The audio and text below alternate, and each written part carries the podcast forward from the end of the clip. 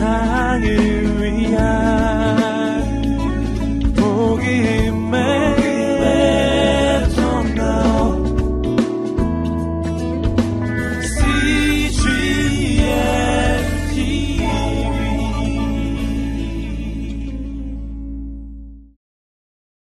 이번 한 달 동안 우리는 어, 예수님처럼이라고 하는 전체의 주제를 가지고 함께 말씀을 나누고 있습니다. 오늘 말씀은 정말 귀한 말씀입니다.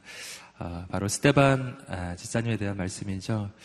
어, 우리가 신앙생활을 할때 어, 경험하는 아주 중요한 어려움 중에 하나는 내가 올바른 길을 가고 있고 하나님의 사명을 위해서 정말 어, 온힘 다해서 섬기고 있고 내가 그 사명을 위해서 전심으로 어, 섬기고 있다고 생각하는 바로 그 순간에 그 순간에 내가 생각했었던 성공적인 결과가 나오지 않고 실패가 올 때입니다. 실패가 올 때.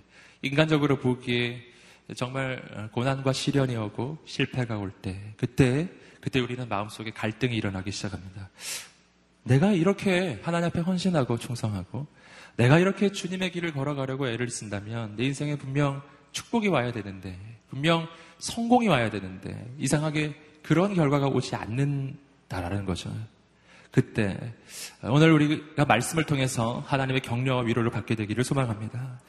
오늘 말씀, 바로 스테반 집사님의 말씀인데요. 성경에서 스테반 집사님, 그분은 가장 크고 놀라운 아, 하나님의 사람 가운데 한 사람입니다. 비록 성경에 등장하는 횟수는 그렇게 많지는 않지만 오늘 성경을 통해서 우리가 발견하는 그의 행적을 보면요. 거의 사도들의 행적과 다름이 없는 놀라운 하나님의 역사와 하나님의 기적을 이루었고 그리고 특별히 사도행전 7장의 말씀은요. 어, 그의 설교의 말씀을 한 장 전체에 걸쳐서 다루고 있습니다. 그렇게 한 사람의 메시지를 한 장 전체가 다루는 그런 사람 성경에 많지 않습니다. 그는 그렇게 하나님의 관점으로 봤을 때 너무 중요한 사람이었고 그의 삶 가운데 어떤 흠이나 어떤 실수를 찾아볼 수 없는 그리고 하나님의 놀라운 역사에 쓰임 받았던 사람임에 틀림이 없는데 근데 오늘 말씀을 보시면요. 오늘 말씀은 바로 그 스테반 집사님의 마지막 장면인데 그분은 마지막 그 장면을 인간이 보기에는 정말 비참한 죽음으로 마무리하고 있다는 것입니다. 인간적으로 보기에는 가장 처절한 실패처럼 보이는 그런 일을 경험하고 있습니다. 여러분 그런데 오늘 우리가 말씀을 통해서 한 가지 더 확인해야 할 것은 뭐냐면 그럼에도 불구하고 인간적으로 보기에는 가장 처절한 실패처럼 보이는 그 현장을 오늘 말씀은 실패처럼 묘사하지 않는다는 것입니다. 그 가운데 하나님의 영광이 나타나고 그리고 그 이후에 하나님의 역사는 더 놀랍게 펼쳐집니다. 여러분 오늘 우리는 스테반 집사님의 그 삶을 통해서 하나님의 놀라운 역사의 섭리를 보게 될 것입니다. 하나님의 사람의 인생은 결코 실패로 끝나지 않는다는 것입니다. 하나님의 사람의 인생에 그 걸어가는 그 길을 하나님은 붙잡아 주시고 축복하시고 그 길을 반드시 아름답게 이루어 주신다는 것입니다. 오늘 여러분을 격려하고 축복합니다. 오늘 여러분 하나님의 길을 가고 계신가요? 그렇다면 내가 그 어떤 일을 만나는가 때문에 흔들리지 않게 되기를 주님으로 축복합니다. 하나님께서 놀라운 일을 이루실 것입니다. 오늘 말씀은 어, 바로 그러한 역사를 보여줍니다. 어, 그러한 역사를 보여주는 성경에 아주 중요한 말씀이 있죠. 로마서 8장 28절의 말씀 함께 한번 읽어보시겠습니다. 로마서 8장 28절 시작. 우리가 알거니와 하나님을 사랑하는 자, 곧 그의 뜻대로 부르심을 입은 자들에게는 모든 것이 합력하여 선을 이루느니라. 아멘. 하나님을 사랑하는 사람, 곧 그의 뜻대로 부르심을 입은 사람들의 인생은 모든 것이 합력하여 선을 이룹니다. 좋은 것도 나쁜 것도, 행복했던 일도 슬펐던 일도, 합쳐지면 하나님 안에서 가장 좋은 것으로 바뀔 것입니다. 지금 내가 경험하고 있는 바로 이 실패의 자리, 가장 처절한 이 실패의 자리라 할지라도, 그러나 그것이 그렇게 끝나는 것이 아니에요. 하나님의 역사는 언제나 조금 더 지켜보아야 합니다. 하나님의 역사를 기다리십시오. 하나님께서 놀랍게 역사하실 것입니다. 하나님 안에 있으면 우리 인생은 끝나도 끝난 것이 아니라는 것입니다. 하나님께서 끝났다 하기 전에는 끝난 것이 아니라는 것입니다. 세상 사람이 모두 다 끝났다 하는 그 순간에도 하나님께서 역사하시면 새로운 일은 일어날 수가 있습니다. 할렐루야. 네, 오늘 너무 좋습니다. 오늘 아멘 너무 잘하고 계세요. 축복합니다. 아멘 하면 놀라운 역사가 일어날 것입니다. 네. 스테반의 인생. 자, 스테반. 오늘 스테반의 마지막 죽음의 현장을 보기 전에 스테반이 과연 어떤 사람이었는지 오늘 말씀을 통해서 그 앞부분에서 조금 살펴본 후에 오늘 본문의 말씀을 보고자 합니다. 먼저 사도행전 6장 8절의 말씀을 함께 우리 자막을 통해서 읽어보시겠습니다. 시작.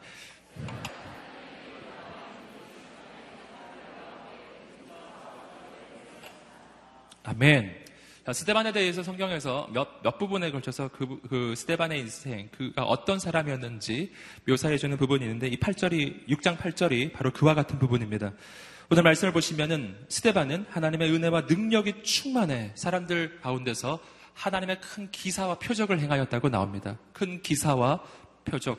사도들과 전혀 다름이 없는 어, 기사와 표적입니다. 여기서 우리가 한 가지 확인하고 넘어갈 게 있어요. 그것은 뭐냐면 계속 제가 설명하고 있지만 스테반은 사도가 아니라는 점입니다. 스테반은 초대교회에서 처음으로 세워지셨던 누구?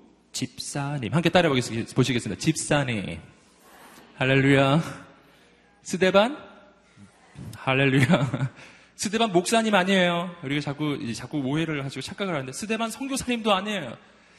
예. 스테반 전도사님도 아니에요. 스테반 집사님이에요. 여기 집사님 계신가요? 집사님을 축복합니다. 예, 할렐루야. 예, 집사님이라면 스데반처럼 할 수 있다. 할렐루야. 네. 여러분, 스데반 집사님은 분명 평신도였습니다. 근데 성경이 말하기를 그는 평신도였기 때문에 별 볼 일 없이 살았다라고 말하지 않습니다. 여러분, 그는 평신도임에도 불구하고 집사님이었는데 가는 곳마다 기사와 표적이 나타납니다.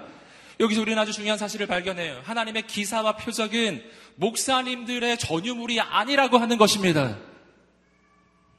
아멘. 제가 목사라서 이건 담대하게 말할 수 있습니다.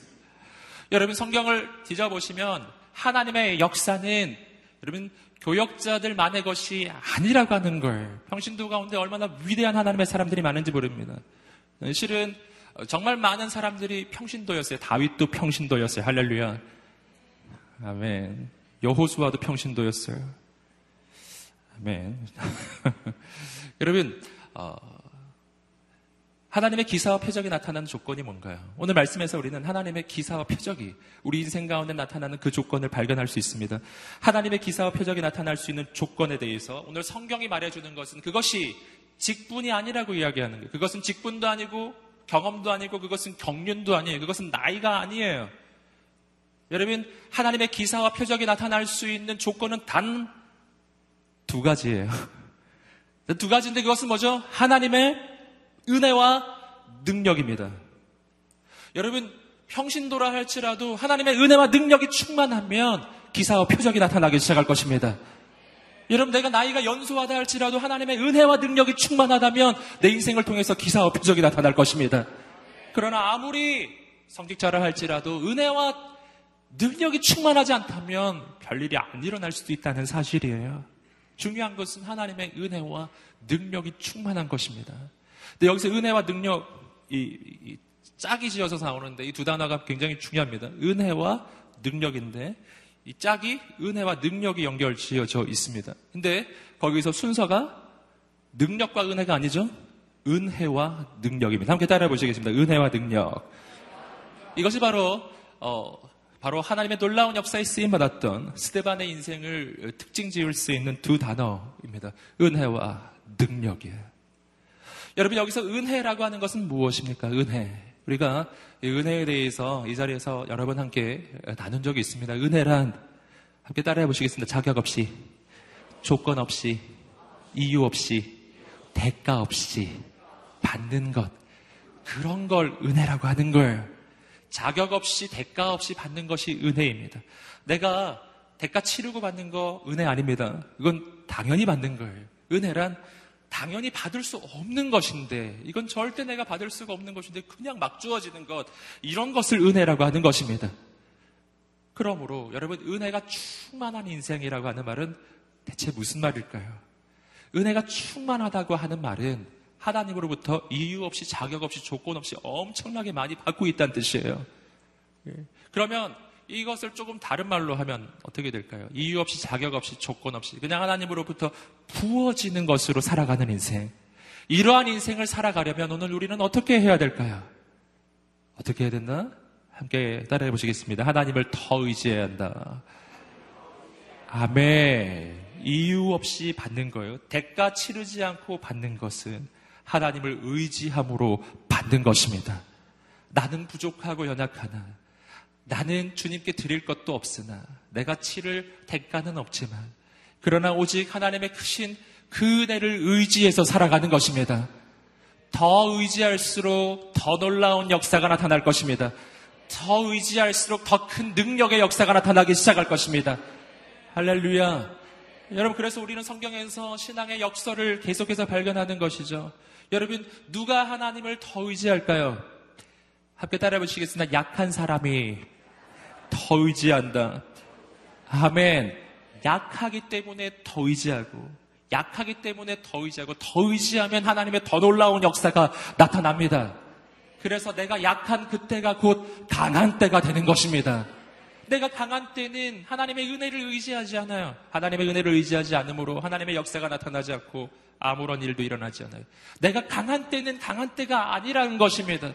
내가 약할 때가 가장 강한 때입니다. 여러분 약하신 분 계신가요? 내가 약하다 아멘 한번 외쳐보시겠습니다. 할렐루야. 약하십니까? 당신을 통해 하나님의 강함이 나타날 것입니다. 아멘. 여러분, 우리 인생의 능력은 나로부터 나오는 것이 아니라고 하는 거예요. 하나님을 의지하면 할수록 나오는 것입니다. 약할수록 더 의지하십시오. 더 의지하십시오. 그래서 자신의 인생을 바라보면서 자신의 인생을 판단할 때, 자신의 인생을 생각해 볼 때, 그때 우리가 어, 살펴봐야 될 것은 내게 얼마나 많은 자원이 있느냐, 내게 얼마나 많은 능력이 있느냐가 아닙니다. 우리는 언제나 그런 걸 가지고 실망하지 않습니까? 난 자원이 없고, 조건이 없고, 자격이 없고, 아무리 살펴봐도 별 볼 일이 없는 걸, 아무리 살펴봐도 은사는 부족하고, 아무리 살펴봐도 내 힘으로는 될 수 있는 것이 없는 걸. 그래서 실망하고 좌절합니다. 여러분 자신의 조건 때문에 실망하지 않으시기를 주님으로 축복합니다. 내 인생은 나의 조건이 결정하는 것이 아니에요. 내 인생이 내 인생은 뭐가 결정하는지 아세요? 내가 얼마나 하나님을 의지하느냐가 내 인생을 결정합니다. 더 의지하십시오. 더 놀라운 역사가 나타날 것입니다. 내 인생의 문제는 내가 가진 것이 없음에 있지 않습니다. 내 인생의 문제는 내가 하나님을 의지하지 않는다는 것이 문제예요. 가진 것이 없는데 하나님을 의지하지도 않아요. 가장 심각하죠. 할렐루야. 어쩌자고. 그러시는 거예요. 가진 것이 많아도 내가 아무것도 없는 것처럼 하나님을 의지하는 사람이 되십시오. 아멘. 심령이 가난한 자는 복이 있나니 천국이 저희 것이며 하나님 앞에서 언제나 마음이 가난한 인생. 난 하나님의 은혜가 아니면 살 수 없습니다. 그 고백이 있는 사람 하나님 의지하는 이 밤이 되시기를 주님으로 축복합니다. 여러분 그래서 참 놀라워요. 신앙의 역설입니다. 그래서 성경을 보시면 가장 강력한 하나님의 역사가 나타나는 그 순간이 어느 순간이냐면은 내가 힘을 쓰는 순간이 아니라 내가 힘을 빼는 순간이에요. 내가 힘을 쓰면 굉장한 일이 일어날 것 같은데 내가 힘을 쓰면 별일이 아니라고요. 성경을 보시면 가장 강력한 하나님의 역사는 사람이 아무것도 안 하면 안 할수록 더 놀라운 역사가 나타나요. 할렐루야. 홍해가 언제 갈라지죠? 이스라엘 백성들이 물 풀 때 갈라졌나요? 200만이 한 바가지씩 풀면 아, 이 바다가 마를 수 있습니다. 그러면 바다가 갈라지는 것입니까? 아니라니까요. 여러분 어떻게 할 때 바다가 갈라졌죠? 모세의 말을 기억해 보세요. 너희는 가만히 있어. 할렐루야. 가만히 있으면 놀라운 역사가 나타납니다. 안 믿어지시죠? 아멘도 잘 안 하시네요. 함께 따라해 보겠습니다. 내가 가만히 있으면 하나님의 역사가 나타난다. 아멘. 가장 강력한 하나님의 역사의 방법이에요. 내가 가만히 있는다는 것은 뭐냐면 그것은 하나님을 의지한다는 것입니다. 하나님을 의지할 때 가장 강력한 역사가 나타납니다. 여러분, 그러므로 여기서 뭐하고 뭐가 연결되죠? 은혜와 능력이 연결됩니다. 하나님의 은혜와 능력이 충만합니다. 은혜가 충만하면 능력이 충만해집니다. 아멘. 능력이 충만하면 은혜가 충만해지는 게 아니에요. 은혜가 충만하면 하나님의 능력이 나타나기 시작해요. 은혜는 능력으로 연결됩니다. 오늘 우리의 인생이 하나님의 은혜를 의시함으로 하나님의 능력을 경험하는 우리의 인생이 되기를 주님의 이름으로 축복합니다. 어, 계속해서 스테반이 가지고 있는 또 한 가지 어, 중요한 특징을 우리는 말씀을 통해서 발견합니다. 9절과 10절입니다. 함께 어, 사도행전 6장 9절과 10절 읽어보시겠습니다. 시작. 그런데 그때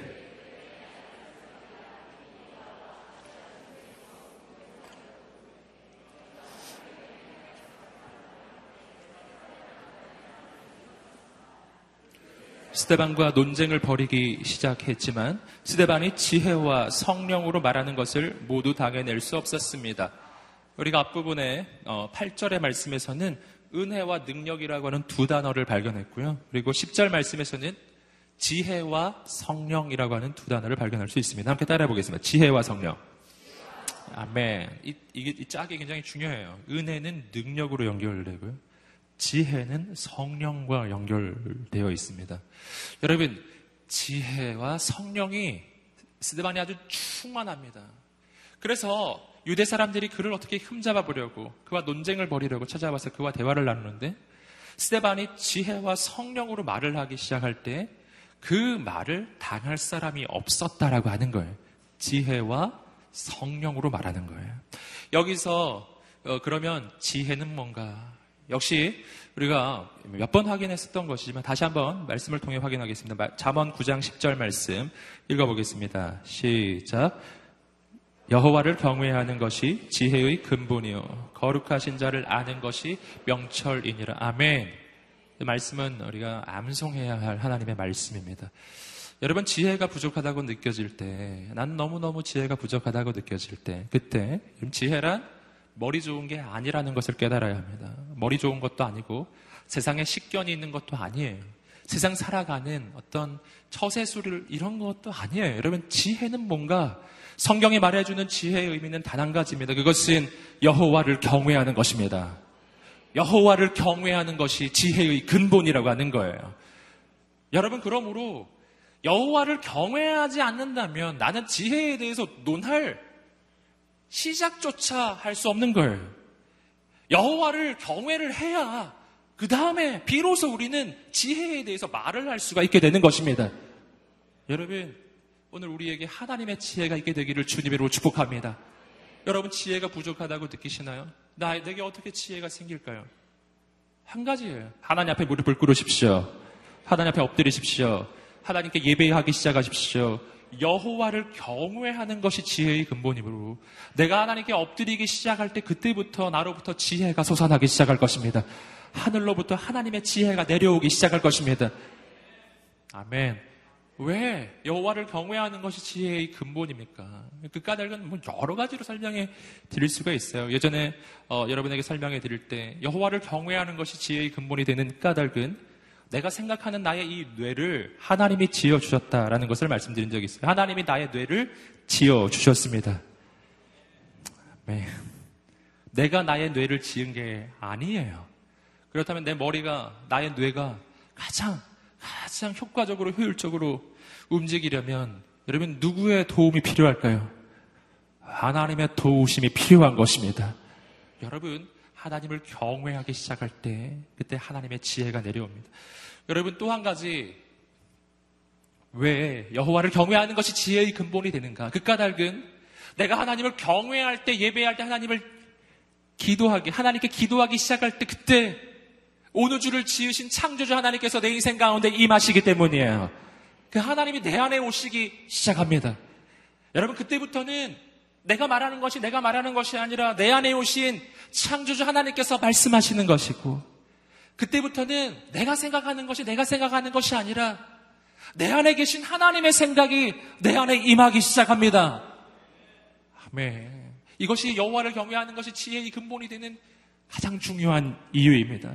그래서 오늘 말씀에서 스테반이 지혜와 성령으로 말하는 것을 사람들이 감당할 수가 없었던 거예요. 왜 그렇습니까? 스테반이 말을 잘했기 때문이 아니에요. 그것이 아니라 스테반 가운데는 온 우주 만물을 만드신 창조주 하나님께서 임하여 계셨기 때문이에요. 그때부터는 스테반이 말을 하지만 이건 스테반의 말이 아닌 거예요. 그 안에서 역사하고 계시는 성령 하나님의 말씀인 것입니다. 어떻게 사람이 하나님의 말씀을 감당할 수가 있겠어요? 이것은 말을 잘하고 못하고의 문제가 아니라니까요. 이것은 어, 이 말을 얼마나 조리 있게 하느냐의 문제도 아니에요. 이것은 그 말이 가지고 있는 영적 권위를 이야기하는 것입니다. 스테반이 한마디를 선포할 때 그 말 앞에서 사람들은 감당할 수가 없는 것입니다. 그 말이 하나님의 말씀의 선포이기 때문이에요. 지혜와 성령으로 충만한 사람. 그래서 지혜 충만은 성령 충만이라고 하는 거예요. 함께 따라보겠습니다. 지혜 충만은 성령 충만. 아멘. 지혜가 충만한 것은 성령으로 충만한 거예요. 성령은 성령 하나님이십니다. 성령 하나님이 내 안에 임하시기 시작하고 그 성령 하나님이 나를 통해 역사하기 시작하는 거예요. 이것이 바로 지혜가 충만한 순간이 되는 거예요. 오늘 이 밤이 하나님을 경외하고 그 앞에 무릎 꿇고 엎드림으로 오늘 하나님의 지혜를 경험하고 하나님의 성령의 충만함을 경험하는 이 밤이 되기를 간절히 소망합니다. 지혜 충만이 성령 충만이에요. 아멘. 그러므로 여러분 오늘 우리 인생 가운데 가장 강력한 경쟁력은 뭔가? 내 인생의 경쟁력. 나의 스펙이 아니에요. 내 조건이 아니에요. 나의 상황도 아니고 나의 가장 강력한 경쟁력은 사람이 아니에요. 나의 가장 강력한 경쟁력은 하나님이십니다. 하나님이. 그 하나님이 내 안에 임하기 시작할 때 나는 세상이 감당할 수 없는 지혜를 소유하게 될 것입니다. 그 하나님이 내 안에 임하시기 시작할 때 나는 세상이 감당할 수 없는 능력을 소유하게 될 것입니다. 이것이 바로 스데반 집사님께서 가지고 계셨던 파워예요. 여러분, 사람들은 감당할 수가 없습니다.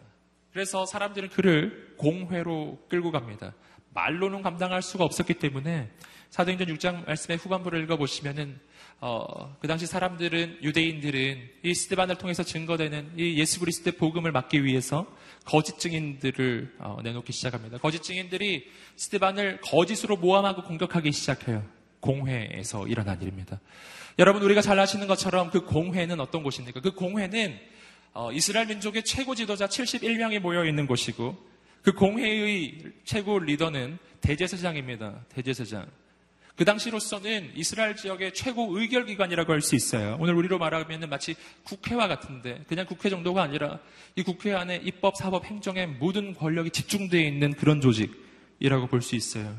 바로 이 공회는 바로 얼마 전에 스테반이 이렇게 공회에 끌려오기 바로 얼마 전에 예수님이 끌려오신 곳이 바로 이 공회이기도 했습니다. 예수님이 십자가에 달리시는 그날, 그 새벽에 공회에 끌려가신 거예요.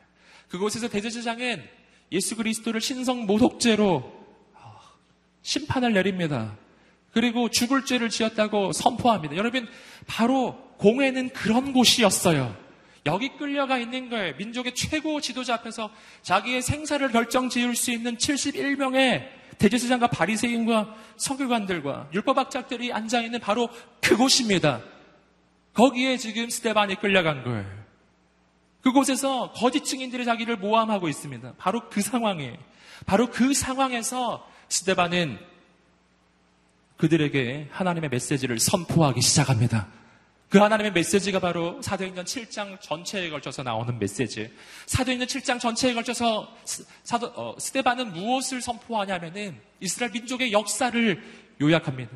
이스라엘 민족의 역사를 요약하면서 이스라엘 민족의 역사 가운데 이스라엘 민족의 그 선조들이 하나님께서 보내주신 하나님의 선지자들을 어떻게 핍박하였고 어떻게 박, 해하였고 하나님 보내신 사람 앞에서 단 한 번도 제대로 순종해 본 적이 없는 이스라엘 민족의 역사를 언급합니다.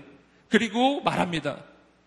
너희 선조들이 그렇게 하나님 앞에 불순종하고 하나님 보낸 사람을 핍박했는데 오늘날 너희는 하나님이 보내신 의인 바로 예수 그리스도 그를 죽였다. 라는 거였어요. 이것이 스데반의 메시지였어요. 회개하라는 것이었습니다. 여러분, 이 메시지는 성경에서 가장 위대한 메시지 중에 하나입니다.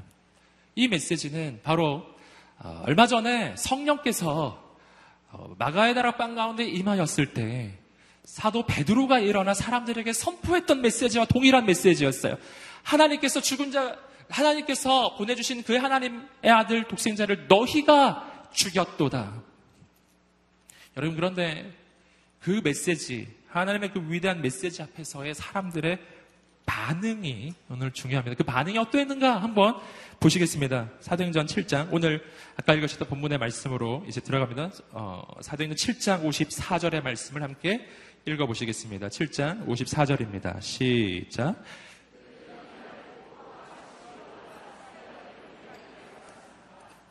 그들은 이 말을 듣고 어떻게 됐다고요? 화가 치밀어 올라서 이를 갈기 시작했습니다.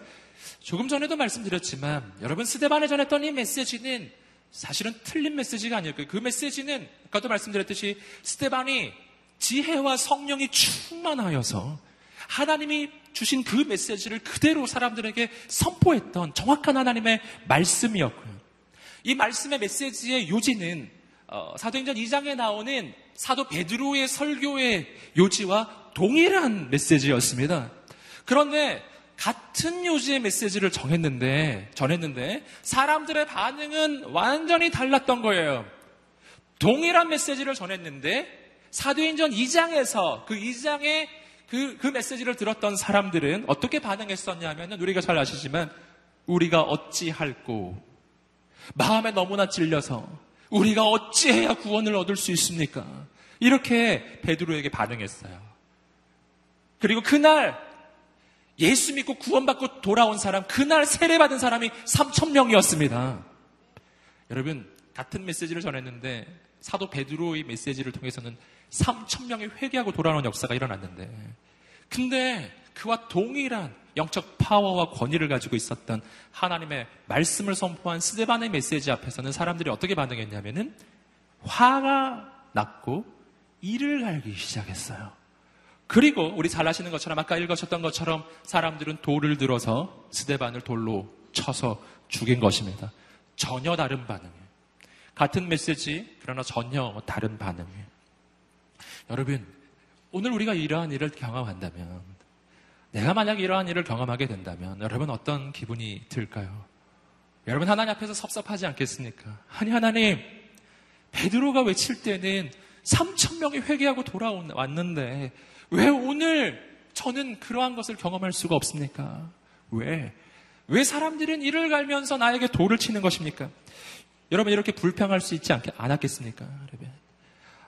어, 이렇게 원망할 수 있지 않았을까요? 그런데 오늘 우리가 말씀을 통해서 확인하셨던 것처럼 스데반 집사님은 원망하지 않는다는 거예요. 불평하지 않는다는 것입니다. 그리고 스테반 집사님은 놀랍게도 하나님을 바라보며 그리고 그분의 메시지를 그대로 그냥 전하십니다. 여러분, 여기서 우리는 아주 중요한 사실을, 중요한 영적인 교훈을 몇 가지 발견할 수가 있습니다. 그것은 오늘 우리가 왜 하나님의 메시지를 전하며 우리는 왜 하나님을 섬기느냐 하는 것입니다. 우리는 왜 하나님 에게 맡겨주시는 그 일을 감당하느냐 하는 것입니다. 여러분, 왜 하십니까? 우리는 왜 신앙생활을 합니까? 여러분, 우리는 왜 하나님의 메시지를 전합니까? 우리는 스데반 집사님을 통해서 배웁니다. 우리가 이 모든 것을 하는 이유는 사람들의 환호를 받기 위해서가 아니라 이것이 하나님의 사명이기 때문이라는 것입니다. 아주 중요한 것이에요. 여러분 오늘 우리가 무엇을 위해 살아가느냐 이것을 오늘 우리가 생각해 보야 합니다. 오늘 우리는 무엇을 위해 삽니까? 여러분 사람들의 반응, 사람들의 환호를 위해 사는 인생이 아니라 하나님의 비전을 위해 살아가는 인생이 되시기를 주님으로 축복합니다. 오늘 우리가 누구에게 반응합니까? 사람에게 반응하는 인생이 아니라 하나님께 반응하는 인생이 되시기를 주님의 이름으로 축복합니다. 오늘 우리는 무엇에 지배를 받고 있습니까? 내가 부딪히고 있는 삶의 상황의 지배를 받는 것이 아니라 이 모든 삶을 넘어서서 역사하시는 하나님의 지배를 받는 인생이 되시기를 주님의 이름으로 축복합니다. 사람 때문에 흔들리는 인생이 아니라 오직 하나님께서만 내 인생을 결정 지으시는 분이심을 믿고 그 하나님을 따라가는 인생이 되시기를 주님의 이름으로 축복합니다. 여러분 오늘 이것이 오늘 우리 인생에 해야 할 것입니다. 여러분 그렇게 될 때 내가 사람에게 반응하는 인생이 아니라 하나님께 반응하는 인생이 되기 시작할 때 그때 우리 인생이 일어나는 일이 있어요. 그때부터 우리는 내 눈앞에 펼쳐지는 내 삶의 상황 때문에 흔들리지 않게 될 것입니다. 사람 때문에 흔들리지 않게 될 것입니다. 조건 때문에 흔들리지 않게 될 것입니다. 내 눈앞에 펼쳐지는 내 삶의 환경 때문에 흔들리지 않게 될 것입니다. 나는 그런 걸 위해 사는 인생이 아니라 하나님을 위해 사는 인생이기 때문이에요. 여러분 오늘 여러분 우리에게 영적인 안목이 열려지게 되기를 주님으로 축복합니다. 눈앞에 있는 것만 쫓아가면 어, 그러면 오늘 우리 인생은 정말 하나님의 사명을 감당할 수 없을 것입니다. 스테반 사님처럼 하나님을 바라볼 수 있는 믿음의 눈이 열려지게 되기를 주님의 이름으로 축복합니다. 또 한 가지 우리가 어, 본문에서 확신할 것이 있습니다. 그것은 어, 지금 당장 내가 하나님의 뜻을 따라갈 때, 지금 당장 내가 하나님의 사명을 감당해 갈 때, 때로 이것이 실패처럼 느껴질지라도, 때로 이것이 정말 아무것도 아닌 것처럼 느껴질지라도, 그러나 하나님 안에 있으면 이 모든 것은 결코 실패로 끝나지 않는다는 것입니다. 하나님은 그 이후에 더 놀랍게 역사하십니다. 우리는 오늘 말씀을 통해서 그 하나님의 역사를 보게 될 것입니다. 계속해서 우리 55절과 56절 말씀을 읽어보시겠습니다. 시작. 그러나 스테반은 성령으로 충만해.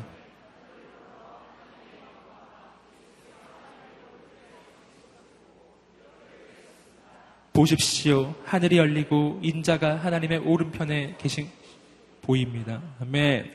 자, 55절의 말씀을 보세요. 55절의 말씀은 이렇게 이야기하고 있습니다. 스테반은 어떻게 됐다고요? 성령으로 충만해. 이것이 첫 번째 우리가 발견하는 것입니다. 스테반은 성령으로 충만하였습니다. 여러분 성경적으로 성령으로 충만하다는 것은 무엇을 의미하는가? 그것은 성령의 지배를 받는 거예요. 아, 한 개 말해보겠습니다. 성령 충만이란 성령의 지배를 받는 것. 아멘. 여러분 성령 충만이란 성령이 무슨 물질처럼 내 안에 채워지는 것을 의미하는 게 아니에요. 성령 충만이란 내 인생이 성령의 지배를 받는 것입니다. 성령 충만이란 내 인생이 완전한 성령의 지배 속으로 들어가는 것입니다.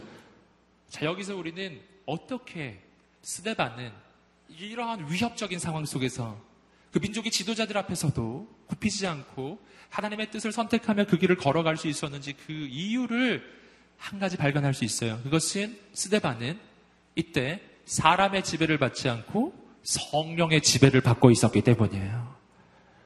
여러분 오늘 우리 인생이 누구의 지배를 받느냐가 우리 인생을 결정합니다. 사람의 지배를 받지 마시고 성령의 지배를 받으시기를 주님의 이름으로 축복합니다. 이건 내가 어디 있느냐 하고 아무 관계가 없다는 거죠. 오늘 스테반은 어디에 있습니까? 여러분 전 이스라엘의 권력의 중심부라고 할 수 있는 바로 공회 한복판에 서 있었습니다. 여러분 보통 사람들 같았으면 그 사람들의 권력 앞에서 어떻게 할 줄을 몰랐을 거예요. 그러나 스테반은 인간의 권력의 지배를 받는 것이 아니라 하나님의 지배를 받는 사람이었습니다. 그러므로 그 권력 앞에 무릎 꿇는 것이 아니라 하나님 앞에 무릎 꿇는 것입니다. 그러므로 인간의 그 지배 앞에서 인간의 그 영향권 속에서 그들의 영향을 받지 않는 거예요. 오늘 하나님의 지배를 받는 우리 인생이 되시기를 주님의 이름으로 축복합니다. 그럴 때 우리가 그 어떤 순간을 만날지라도 어떤 어려움을 만날지라도 그 어려움을 이겨낼 수 있을 것입니다. 내가 성령의 지배를 받기 위해서 우리가 품어야 할 때 한 가지 중요한 것이 있어요. 그것은 나의 내 인생의 정체성입니다. 내가 성령의 지배를 받는다는 것은 내가 어디에 속해 있느냐에 대한 확신하고 관련돼 있어요. 어, 한번 가슴에 손을 얹고 말해 보시겠습니다. 나는 하나님께 속한 사람입니다. 아멘. 나는 세상에 속한 사람이 아니라고 하는 거예요. 여러분, 어, 우리나라에서 중국의 외교관이 파견됐다고 한번 생각해 보세요. 그러면 그 외교관은 중국에 있지만 누구의 지배를 받습니까? 한국의 지배를 받아요. 외교관은 중국의 지배를 받고 있는 게 아니에요. 발은 중국에 있어도 지배된 한국 정부의 지배를 받고 한국 정부의 보호를 받게 되는 거예요. 그와 같은 것입니다. 여러분, 오늘 우리의 인생은 이 땅에 발을 딛고 있지만 우리는 저 하늘에 속한 사람들입니다. 이것이 오늘 우리가 가지는 확신이에요. 내가 이 땅에 발을 딛고 있다고 해서 이 땅의 지배를 받는 것이 아니고 내가 이 땅에 발을 딛고 있다고 해서 사람의 지배를 받는 것도 아니에요. 저 하나님의 지배를 받는 것입니다. 그리고 나는 그 하나님께 속한 인생이므로 그 하나님께서 내 인생을 책임지실 것입니다. 이것이 오늘 우리의 믿음이에요. 한번 외쳐보겠습니다. 나의 인생에 하나님께서 책임지신다. 아멘. 이것을 믿으시기를 주님으로 축복합니다. 어느 자리, 어느 상황에서도 이것을 믿으십시오. 사람 앞에서 두려움에 휩싸일 때, 여러분 문제의 상황에 부딪혀 있을 때 선포하십시오. 나는 하나님의 지배를 받는 사람이다. 아멘.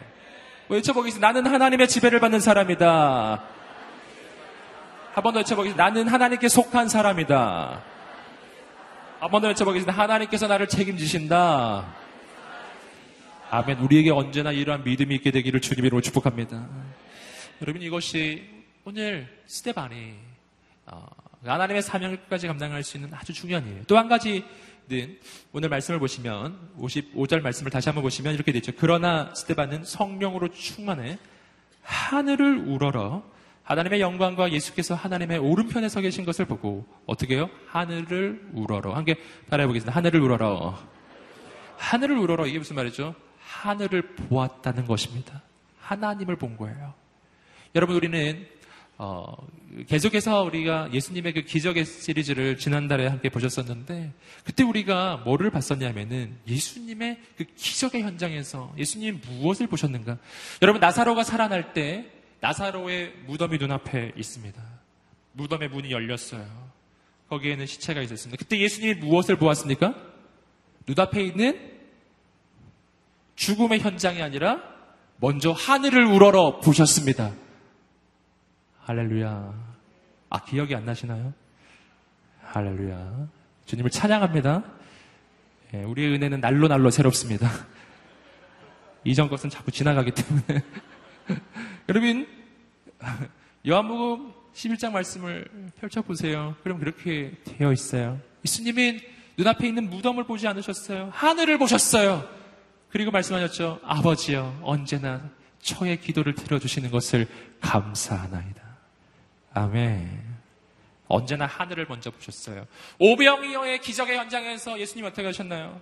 떡 다섯 개 물고기 두 마리를 받고, 받고, 그리고 사람 먼저 보지 않으셨어요. 하늘을 우러러 축사하셨어요. 그것은 하늘을 우러러 하나님을 바라보며 감사의 기도를 하셨다는 것입니다. 여러분, 하나님의 사람인 언제나 문제를 보기 전에 하나님을 보는 사람입니다. 하나님의 사람은 사람 보기 전에 하나님을 먼저 보는 사람입니다. 무엇을 먼저 보느냐에 무엇을 먼저 보느냐가 내 인생을 결정할 것입니다. 문제를 먼저 보면 문제가 너무 커 보여요. 그러나 주님을 먼저 보십시오. 주님이 커 보일 것입니다. 여러분, 베드로가 바다무리를 걸어올 때 예수 그리스도를 보면 예수님처럼 걷게 되는 것입니다. 내가 무엇을 보느냐가 내 인생을 결정해요. 하나님을 보십시오. 하나님과 같은 능력이 내 인생에 나타나기 시작할 것입니다. 베드로가 주님 보지 않고 파도를 보면 파도 속으로 들어가는 거예요. 문제만을 바라보면 문제 속으로 빠져듭니다. 주님을 바라보면 주님처럼 문제 위로 걷게 될 것입니다. 달려가게 될 것입니다. 뛰어가게 될 것입니다. 아멘. 아멘. 오늘 우리의 인생이 주님을 보게 되기를 간절히 소망해요. 아, 내 눈앞에 있는 현실이 아니에요. 지금 어, 스테반은 눈앞에 자신을 향해 돌을 들고 서 있는 사람들이 있어요. 그들 보지 않았어요. 스테반은 하늘을 보았습니다. 하나님을 바라보았어요. 하늘은 열리고 저 하늘의 영광이 보였어요. 무엇이 보였, 나요 성경을 보시면은 아, 하나님의 영광과 예수께서 하나님의 오른편에 서 계신 것을 보았어요. 하늘 문이 열리는 것을 보기 시작했어요. 여러분 여기서 우리는 하나님의 중요한 메시지 몇 가지를 발견할 수 있습니다. 이것은 뭐냐면 스테반의 순교의 현장, 스테반의 이 죽음의 현장은 결코 실패가 아니라고 하는 것입니다. 이것이 만약 실패였다면 하나님께서 이렇게 영광스럽게 그를 보고 계실 리가 없는 거예요. 여러분 하나님과 예수님 저 하늘에서 스테반을 보고 계셨어요. 안타깝지 않습니까? 왜 그냥 보고만 계셨을까? 천군 천사를 빨리 보내셨어야지. 왜 그냥 보고만 계셨을까? 안타깝지 않으신가요? 여러분, 그러나 오늘 우리는 말씀 속에서 그 예수님의 마음을 알 수 있어요. 오늘 예수님은 원래 하나님의 보좌 우편에 원래 원래 어떻게 계신 분이죠? 앉아 계신 분이세요. 할렐루야. 예수님은 원래 하나님의 보좌 우편에 앉아 계신 분이라고요. 그거 혹시 모르셨나요? 그 예수님의 기본 자세는요. 예? 예수님의 자리가 하나님 오른쪽에 있는데 거기에 앉아 계신 거예요. 내가 내 원수로 내 발등상 되기까지 너는 내 우편에 앉아 있으라. 앉아. 있. 여러분, 그런데 오늘 말씀을 보시면 굉장히 특이한 장면이 나와요. 예수님이 안 앉아 계시고 서 계셨어요. 이것은 놀라운 사실을 보여주는 거예요. 이것은 예수님이 스데반의 죽음을 얼마나 안타까이 보고 계시는가 하는 것을 보여주는 거예요. 예수님이 앉아 계실 수 없으셨던 것 같아요. 아, 이런 아, 스테반 일어서셔서 스테반을 보고 계신 거예요. 여러분 이건 하나님이 약해서 스테반이 죽는 것이 아니고요. 하나님께 능력이 없어서 스테반이 죽는 것도 아닌 거예요. 하나님과 예수님은 왜 그를 그냥 보고 계실까요? 이것은 스테반의 죽음을 통해서 하나님께서 이루어 가실 크고 놀라운 역사가 있기 때문이에요. 할렐루야. 그 죽음과 비교할 수 없는 하나님의 놀라운 섭리와 계획하심이 있기 때문에 그 뒤에 펼쳐질 하나님의 역사는 상상할 수 없이 크기 때문에 여러분 오늘 우리는 말씀을 통해서 하나님과 주님 하나님의 놀라운 섭리와 계획하심이 이 스테반의 죽음 안에 있다는 것을 발견할 수 있습니다. 어떤 계획인가 하는 거예요. 함께 우리 57절과 58절 말씀을 읽어보시겠습니다. 시작. 그러자 그들은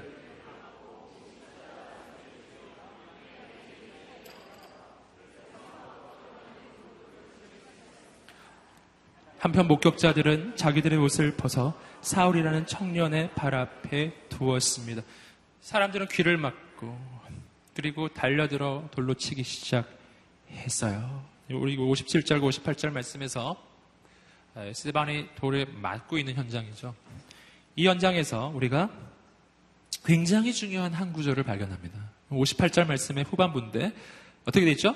한편 목격자들은 자기들의 옷을 벗어 사울이라는 청년의 발 앞에 두었습니다. 여기 아주 중요한 사람 이름이 하나 나왔어요. 이 사울이라는 청년 누구죠? 사도 바울이에요. 사도 바울. 사도 바울, 그는 어, 헬라식 이름이 바울이고요. 유대식 이름은 사울입니다. 유대식 이름 사울. 이때는 지금 유대 사회에서 지금 활동하고 있는 때이기 때문에 그 이름이 사울이라고 나오고 있어요. 사울이라고 이름 부르는 청년. 이때는 아직 예수님을 만났던 때가 아니에요. 이때는 아직 예수 믿는 사람들을 잡아 죽이러 다니던 바로 바리새인 중에 바리새인. 바로 그 시대에 정말 유대교의 그 어, 전통을 위해서 목숨 걸고 예수 믿는 사람을 박해하던 그 시절에 그 시절에 젊은 날의 사도 바울 예. 그가 어디 있었다고요? 스데반의 순교의 현장에 있었다라고 하는 것입니다. 여기서 우리는 아주 놀라운 정말 시대의 만남을 발견합니다. 스데반과 사울의 만남이. 사울은 스데반의 최후를 본 거예요. 근데 오늘 말씀에서 우리가 그 주목해서 볼 것은 사람들이 자신들의 겉옷을 벗어서 누구 발 앞에 두었죠? 사울의 발 앞에 두었어요. 이 무슨 뜻인가요? 여러분 자신의 겉옷을 벗어서 누군가의 발 앞에 두는 행위, 이 행위가 뭐를 의미하는 것이냐? 이것은요. 이것은 지금 그 스데반의 순교의 현장에서 스데반의 순교 현장에서 이 사울이라는 청년이 굉장히 중요한 역할을 하던 사람이라는 것을 의미해요. 그 가운데서 최고 탑리더는 아닐지라도 그것에서 아주 책임이 있는 사람이라는 거예요. 여러분 리더십을 발휘하고 있었던 사람이에요. 이게 뭐를 의미하는 것입니까? 스데반의 죽음의 현장에서 그 죽음을 주도했던 사람이 있었는데 그가 바로 사울이라 부르는 청년, 바로 장래의 사도 바울이 될 사람이 거기에 있었고 그가 바로 스데반의 죽음의 현장의 책임자였다고 하는 놀라운 사실이에요. 놀라운 사실이죠. 여러분, 여기서 우리는 스데반의 그 죽음이 가지고 있는 매우 중요한 하나님의 역사와 섭리의 예, 현장을 발견할 수가 있습니다. 여러분, 스데반의 그 죽음은 한 사람에게 영향을 미쳤어요. 누구에게 영향을 미쳤냐면 바로 그 자리에 스데반의 죽음, 그 순교를 어, 굉장히 큰 책임을 지고 있었던 사울이라 이름하는 그 청년이에요. 여러분, 우리는 사도 바울이 그 어떤 사도보다 수고하고 애썼던 것을 알고 있습니다. 사도 바울, 그는 돌에 맞고, 그는 어, 파선을 당하고 굶주리고 매를 맞고 그는 복음을 전하면서 얼마나 죽을 고비를 여러 번 넘겼는지 몰라요. 40에 하나 감한 매를 다섯 번이나 맞고 그는 정말 죽을 고비를 넘, 넘길 때 여러분 그럴 때 그는 단 한 번도 하나님 앞에서 불평하지 않고 단 한 번도 불만하지 않고 그는 돌에 맞았어도 사람들이 다 죽은 줄 알고 내버렸을 때 거기서 또 벌떡 일어나서 또 가서 복음 전하는 그런 사람이었어요. 어떻게 그런 열정이 사도 바울에게서 나오냐는 것이죠. 어떻게 사도 바울에게서는 그런 열정이 나올 수가 있는 것이며 그럼에도 불구하고 단 한마디도 불평하지 않는 그러한 겸손함이 어떻게 나오냐는 것이죠. 어떻게 사도 바울은 그런 위대한 일을 이루고서도 자신의 인생에 대해서 표현하는 것은 이런 표현이었죠.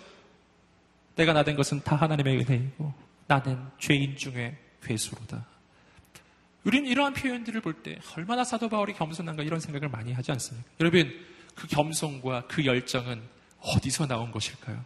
저는 말씀을 사도행전의 말씀을 쭉 볼 때 그 모든 겸손과 그 모든 열정의 근원에 스데반의 죽음이 있었음을 확신합니다. 스데반의 죽음. 예.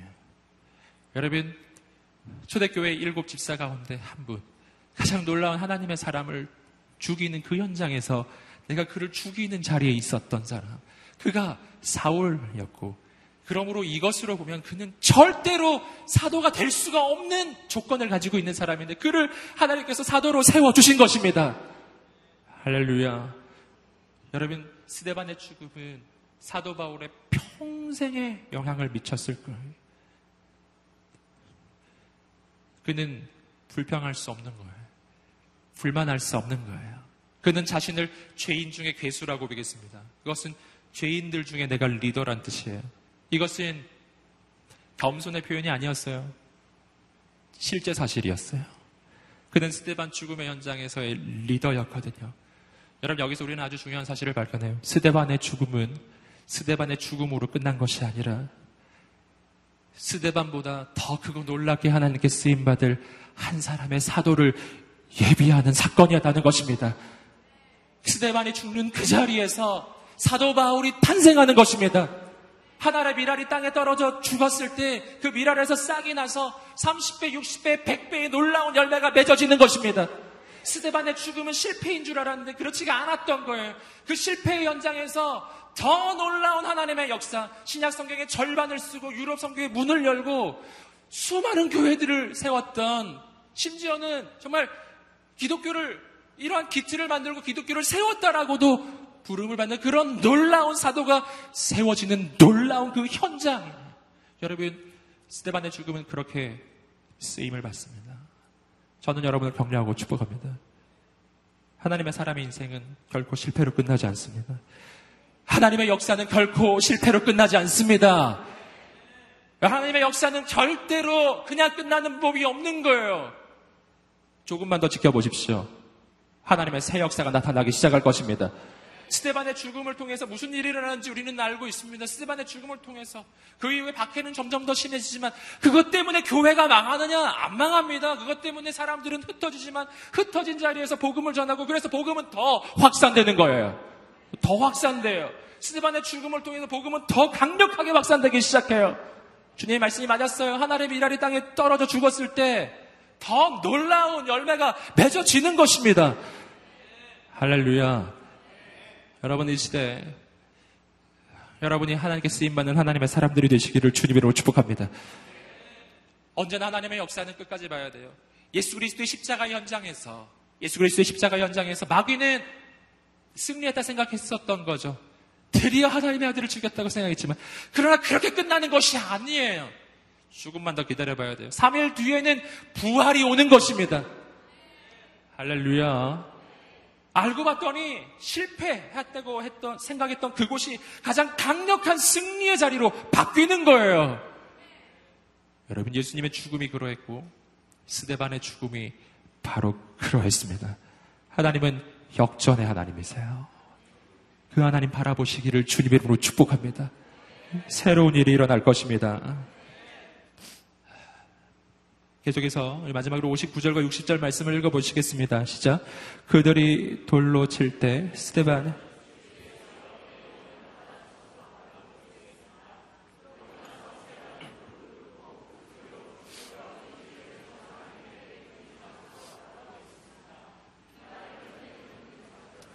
아멘. 스테반이 죽기 전에 했던 두 가지의 기도입니다. 첫 번째 기도는 뭐였죠? 주 예수의 내 영혼을 받아주소서. 두 번째 기도는 뭐였죠? 주여 이 죄를 저 사람들에게 돌리지 마소서. 주여 내 영혼을 주님께 의탁합니다. 내 영혼을 받아 주시옵소서. 주여 이 죄를 저들에게 돌리지 마십시오. 저들을 용서하여 주시옵소서. 여러분 이 두 가지의 기도 어디서 많이 본 기도 아닌가요? 이거 누구의 기도죠? 예수님의 기도예요. 예수님께서 십자가에서 하셨던 두 가지의 기도예요. 아버지여 내 영혼을 아버지께 의탁하나이다. 아버지여 이 죄를 저들에게 돌리지 마소서. 저들은 저들이 하는 일을 알지 못합니다. 예수님의 기도. 여러분 스테반의 죽음은 예수님의 죽음과 아, 일치합니다. 스테반은 어떤 사람? 예수님을 생각나게 하는 사람이에요. 여러분 우리가 그리스도인으로서 가질 수 있는 가장 영광이 있다면 오늘 사람들이 우리를 볼 때 예수님을 기억하는 것입니다. 세상에는 두 종류의 사람이 있는 것 같아요. 한 종류의 사람은 이렇게 딱 보면은 마귀가 생각나는 사람이 있어요. 마귀가 있으면 아, 저럴 텐데. 네, 이런 생각이 나는 사람이 있어요. 또 한 종류의 사람이 있어요. 예수님이 생각나는 사람이 있어요. 와, 예수님이 계시다면 바로 저런 모습일 텐데. 여러분은 어떤 종류의 사람이신가요? 여러분을 보면 누가 생각날까요? 할렐루야. 누가 생각나죠? 옆 사람에게 한번 말해주시겠습니다. 당신을 보니 예수님이 생각납니다. 아멘. 여러분, 오늘 우리의 인생이 어떤 인생을 살겠습니까? 예수님이 생각나는 사람. 우리의 삶에 예수님의 향기가 있는 사람. 그런 인생. 아, 우리의 그 외모가 예수님을 닮았다는 것이 아니라 우리의 말과 행동이 모든 것이 주님을 닮은 사람. 오늘 우리의 인생이 그러한 인생이 되시기를 주님의 이름으로 축복합니다. 여러분 어떻게 그러한 인생이 되는가 하는 것이죠. 두 가지의 기도를 우리가 잠깐 조금 더 생각해 보겠습니다. 첫 번째는 뭐였죠? 주 예수여 내 영혼을 받아주소서. 내 영혼을 주께 의탁하는 것이었어요. 내 영혼을 하나님께 의탁하는 것이었습니다. 여러분 이것이 오늘 우리 그리스도인이 가지고 있는 담대함입니다. 여러분 오늘 이것이 어, 스테반이 마지막 순간에 그렇게 담대하게 죽음을 앞두고서도 담대할 수 있었던 가장 강력한 이유예요. 그것은 그의 영혼을 의탁할 곳이 있었기 때문이에요. 할렐루야. 내 영혼을 의탁할 곳이 있는 인생과 내 영혼을 의탁할 곳이 없는 인생은 다릅니다. 여러분 세상에 있는 많고 많은 사람들이 정말 많은 것을 가진 것 같지만 그럼에도 불구하고 늘 쉴 곳이 없고 늘 마음은 불안하고 초조하고 많은 것을 가진 것 같고 내게는 정말 많은 자리가 있는 것만 같은데 근데 있을 곳이 없는 인생 있어요. 마음 둘 곳이 없는 인생. 쉴 곳이 없는 인생이 있어요. 그것은 왜 그런가 하면 내 영혼을 의탁할 수 있는 분은 오직 하나님 뿐이시기 때문이에요. 하나님 말고는 내 영혼을 의탁할 수 있는 곳이 없어요. 그래서 주님이 우리 지난주 주일 메시지에서 여러분 어, 들으셨겠지만 주님 말씀하신 거죠. 인자는 이 땅에 머리 둘 곳이 없도다. 이것이 우리 인생의 현실이에요. 이 땅에는 내 영혼을 둘 곳은 없습니다. 여러분 물질에 두겠습니까? 권력에 두겠습니까? 아니면 집에 둡니까? 50평짜리 아파트 마련하고 내 영혼아 50평 아파트가 있으니 이제는 편히 쉴지어다. 편합니까? 여러분 집이 넓다고 편한 것은 아니고 차가 좋다고 편한 것도 아닙니다. 여러분 은행에 잔고가 많으면 내 영혼이 편해질까요? 몸이 편해지겠죠. 여러분 어, 내 영혼을 둘 곳이 없어요. 어, 전에도 한번 말씀드렸습니다. 내 영혼을 의탁할 수 있는 것은 그 기준이 있어요. 어디에 내 영혼을 의탁할 수 있을까요? 그것은 내가 죽은 다음에 가져갈 수 있는 것입니다. 내 인생의 죽음 이후에도 내 인생을 이끌어 줄 수 있는 것, 그것에만 나는 내 영혼을 의탁할 수 있어요. 돈은 내가 죽은 후에 못 가져갑니다. 전에도 말씀드렸죠. 천국에 못 가져갑니다. 여러분, 권력은 천국에 못 가져갑니다. 여러분, 명예는 천국에 못 가져갑니다. 천국 가면 우린 다 똑같아지는 거예요. 용기를 내십시오. 할렐루야. 여러분, 세상에 있는 모든 조건은 내가 내 생명을 마무리할 때, 이 땅에서의 내 호흡이 멈출 때 다 이 땅에 놓고 가는 것입니다. 그래서 이 땅에 있는 그 어떤 것도 내 영혼을 의탁할 수가 없는 거예요. 왜냐하면 이 땅에 있는 것에 내 영혼을 의탁하면 내 생명이 끝나는 날 그걸 놓고 가야 하기 때문에 그 다음부터는 내 영혼을 의탁할 수 있지가 않기 때문이에요. 죽음 이후까지 내 영혼을 의탁하서 죽음 이후까지 내 영혼을 책임지실 수 있으신 그분은 오직 하나님 뿐이십니다. 그래서 하나님 안에서만 참된 쉼이 있는 거예요. 하나님 안에만 참된 안식이 있는 것입니다. 내 영혼을 어디 두겠습니까? 하나님께 두시기를 주님으로 축복합니다. 이것이 죽음의 순간에 스테반이 담대한 이유입니다. 죽음의 순간에 가장 담대한 하나님의 사랑. 여러분, 그래서 어, 여러분 장례식장을 가보시거나 임종을 맞이하는 것을 여러분이 볼 수 있는 기회가 있다면 보십시오. 하나님의 사람과 그렇지 않은 사람의 차이가 있어요. 할렐루야. 하나님의 사람은 죽음의 그 순간에 하나님이 주시는 안식이 있어요. 내 영혼을 맡길 곳이 있거든요. 이 땅에서뿐만 아니라 죽음 이후까지 내 영혼을 맡길 수 있는 하나님이 계시거든요. 할렐루야. 여러분 가장 평안하게 오늘 말씀 이야기하죠. 그는 잠들었습니다. 잠이 드는 거예요. 그리고 그가 깨어났을 때 그는 저 천국에서 눈을 뜨게 될 것입니다. 이것이 바로 그리스도인의 인생이라고 하는 것입니다. 이 땅에서 끝이 아니라 저 하늘까지 연결되는 거예요. 여러분 오늘 경량을 축복합니다. 내 영혼을 어디에 맡기겠시겠어요? 하나님께 맡기시기를 주님으로 축복합니다. 또 한 가지입니다. 또 한 가지는 주여 이 죄를 저 사람들에게 돌리지 마소서. 스테반의 기도입니다. 이 죄를 저들에게 돌리지 마소서. 어떻게 이렇게 기도할 수가 있는 것입니까? 여러분 이 죄를 저들에게 돌리지 마소서. 여러분 어, 이것은 자신의 인생을 향한 하나님의 관점과 사람을 향한 하나님의 관점 두 가지를 품을 때 이러한 기도를 할 수 있게 돼. 첫 번째, 내 인생을 향한 하나님의 관점. 뭐죠? 사람들은 내 몸을 죽일 수 있지만 내 영혼은 죽일 수 없어요. 그는 내 육체를 죽이지만 그러나 주께서 내 영혼을 받으셔서 저 천국으로 나를 인도하실 것입니다. 할렐루야. 이것이 하나님의 관점이라고요. 여러분 내 인생을 향한 하나님의 관점. 사람은 내 인생을 어떻게 할 수 없다라는 것입니다. 이것이 관점. 또 한 가지의 관점, 다른 사람을 향한 관점이에요. 그것은 뭐냐면 나를 죽이는 저 무리조차도 하나님은 저가 구원받기 원하신다는 것입니다. 이것이 예수님이 마지막 순간에 그렇게 기도하신 일, 아버지요. 저들의 죄를 저들에게 돌리지 마소서. 저들은 자신의 하는 일을 알지 못합니다. 그 까닭은 예수님이 십자가에 달려 죽으실 때 그 십자가는 자신의 제자들만을 위한 십자가가 아니라 자기를 죽이는 유대인들을 위한 바리새인들을 위한 대제사장을 위한 십자가이기도 했기 때문이에요. 예수님의 마음에는 모든 사람이 있는 거예요. 여러분 이것이 하나님의 사람의 마음입니다. 우리가 이 마음을 품게 되기를 주님 이름으로 축복합니다. 그리고 또 한 가지 가장 강력한 승리는 어디서 오는가? 가장 강력한 승리는 십자가에서 옵니다. 가장 강력한 승리는 능력을 발휘하는 것이 아니라 상대를 위해서 내가 죽을 때 오는 것입니다.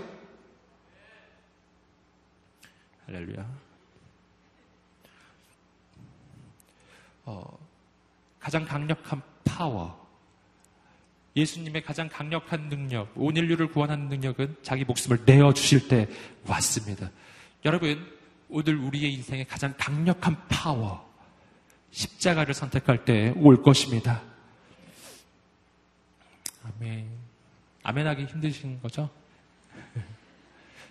네. 그렇지만 여러분 삶에 있어서 한번 실험해 보시기 바래요. 내가 십자가를 선택하는 그 선택. 내가 상대를 쓰러뜨리는 선택이 아니라 상대를 위해서 내가 헌신하는 선택. 내가 상대를 밟고 일어나는 것이 아니라 오히려 상대를 세워주는 선택. 십자가를 향한 선택. 여러분, 그러한 선택이 있을 때, 그때 우리의 인생이 어떻게 되는지를 보십시오. 하나님께서 세워주실 것입니다. 하나님께서 역사하실 것입니다. 가장 강력한 파워. 여러분, 여기서 한 가지 더 기억할 것. 아까도 말씀드렸듯이 스테반의 죽음은 하나님의 역사의 끝이 아니라 하나님의 역사의 시작점이 되었어요. 가장 놀라운 하나님의 역사는 그 이후에 펼쳐집니다.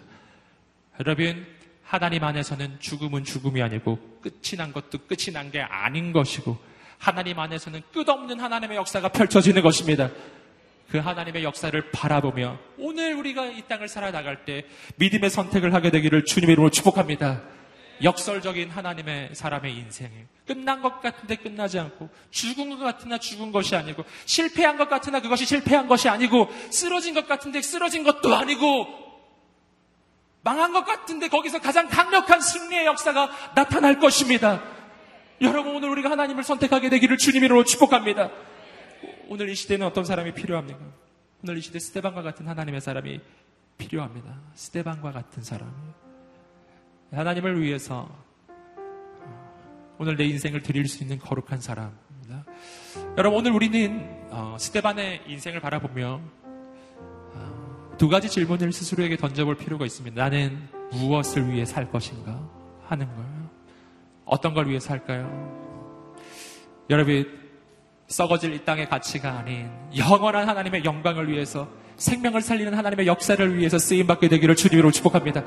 또 한 가지 질문이 있어요. 나는 무엇을 위해 죽을 것인가 하는 거예요. 내 죽음은 어떻게 죽어야 할까요? 여러분 마지못해서 어쩔 수 없이 발버둥을 치다가 죽는 인생이 아니라 여러분 오늘 우리가 단 한 번의 생애가 주어져 있어요.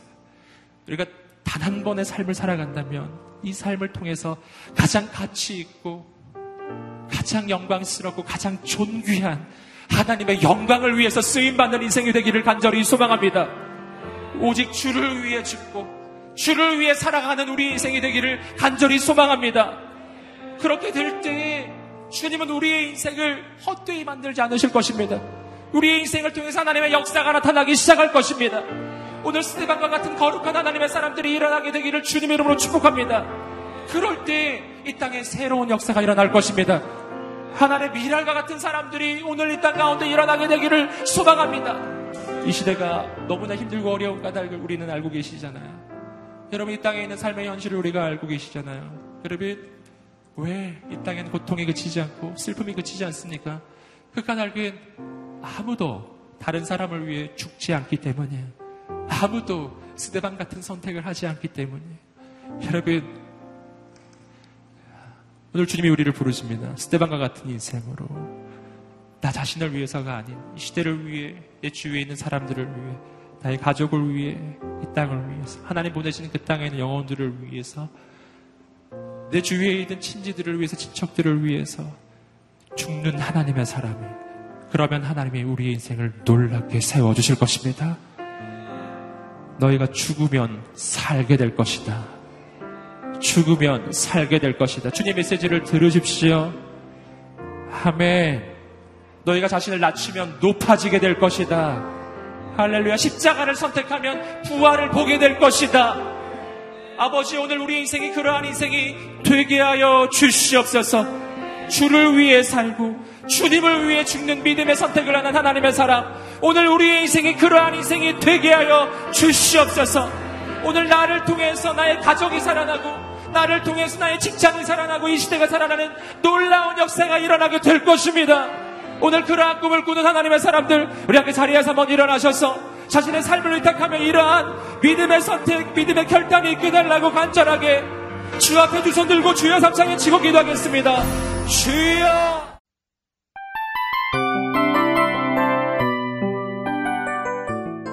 이 프로그램은 청취자 여러분의 소중한 후원으로 제작됩니다.